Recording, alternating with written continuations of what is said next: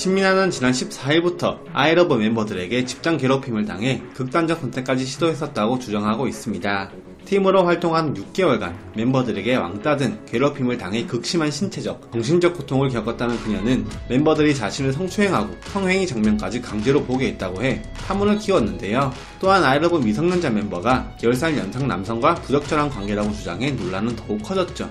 소속사는 신민아에게 허위사실 유포를 멈춰달라며 법적 대응을 예고했습니다. 하지만 신민아는 소속사가 보낸 내용 증명과 비밀 유지 각서를 공개하겠다며 재반박에 나섰습니다.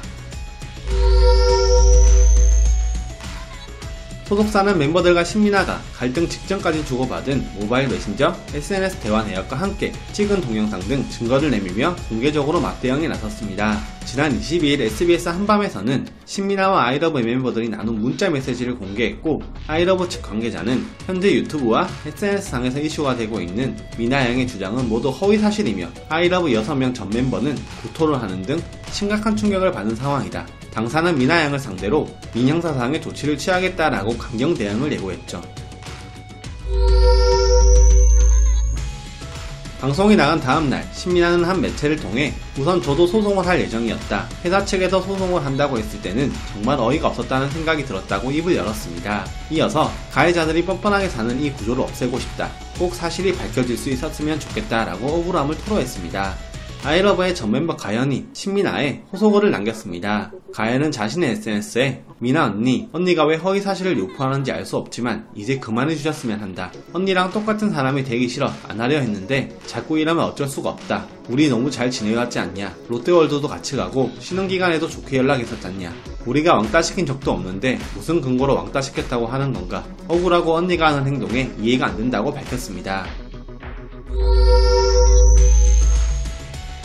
24일 새벽 신민아는 SNS에 안녕하세요 미나 엄마입니다. 안 좋은 소식을 전해드려서 죄송합니다. 미나가 오늘 쓰러져 응급실로 이송되었습니다. 곧 입원을 할 예정이고 미나를 향한 악플과 추측은 자제해 주셨으면 좋겠습니다. 감사합니다 라는 글이 게시되었습니다. 신민아 모친 입장 글에 전 멤버 가연의 모친이 나섰습니다. 가연 모친은 미나 어머니, 미나가 응급실에 이송됐다니 참으로 안타까운 일입니다. 미나를 향한 악플과 추측은 자제해달라고 말씀하셔서 같은 엄마 입장으로 한 말씀 드립니다. 미나가 미성년자인 제 딸 가연이에게 늘 술을 마시고 10살 많은 남자와 모텔에서 자고 홍대클럽도 다녔다라는 악플을 달았을 때 억울하다며 울면서 톡톡하는 가연이에게 말 같지 않은 말에 신경 쓸 거 없다라고 말한 걸 후회합니다. 전혀 사실도 아니고 감히 상상도 못할 이런 모함에 제 아이와 엄마인 저의 마음은 헤아려 보셨나요?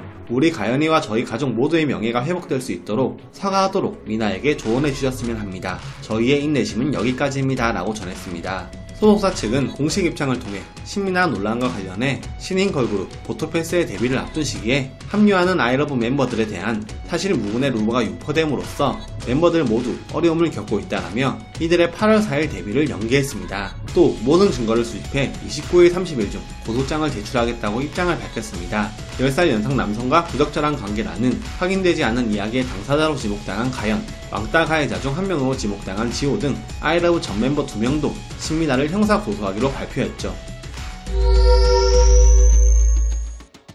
신민아는 자신의 인스타그램을 통해 위로와 걱정의 메시지 정말 감사합니다. 평생 잊지 않겠습니다. 라는 글을 적으며 저는 현재 몸 상태가 많이 좋지 않아서 입원 치료를 받게 되었습니다. 건강해져서 돌아오겠습니다. 꼭 진실을 밝히겠습니다. 라고 덧붙였습니다.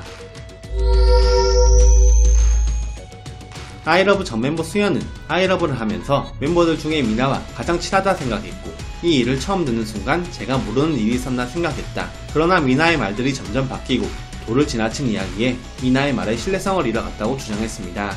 이어서 미나의 건강 상태가 심히 걱정된다. 저 역시 이번 일로 충격으로 인해 너무 괴롭다. 저와 마찬가지로 멤버들 모두 큰 충격을 받고 있으며 힘든 하루하루를 보내고 있으니 추측성에 대한 악플은 자제해 주시길 바란다 라면서도 신면을 향해 미나야 이제 이쯤에서 그만해줘 난 너가 너무 걱정된다 라는 글을 게재했습니다. 소속사 측 관계자는 아이러브 멤버를 비롯 기획사가 미나를 허위사실 유포 및 명예훼손 혐의로 고소했다라고 밝혔습니다. 신미라 역시 물러서지 않을 모습을 보였습니다. 그녀는 자신의 SNS에 영화 내가 죽던 날을 본 후기를 남기며 자신은 하나인데 모두 감추기 위해 어떤 짓이나 한다. 영화 주인공의 상황이 나와 비슷했다.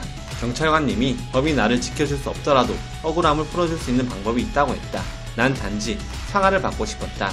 마음먹었다. 끝까지 할 거다. 라고 썼었죠.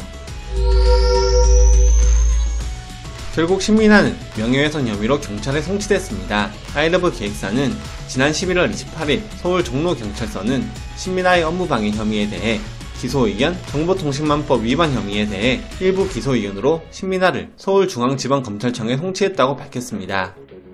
지금까지 7월 14일부터 11월 28일까지 아이러브 신민아와 관련된 사건들 정리해 보았는데요.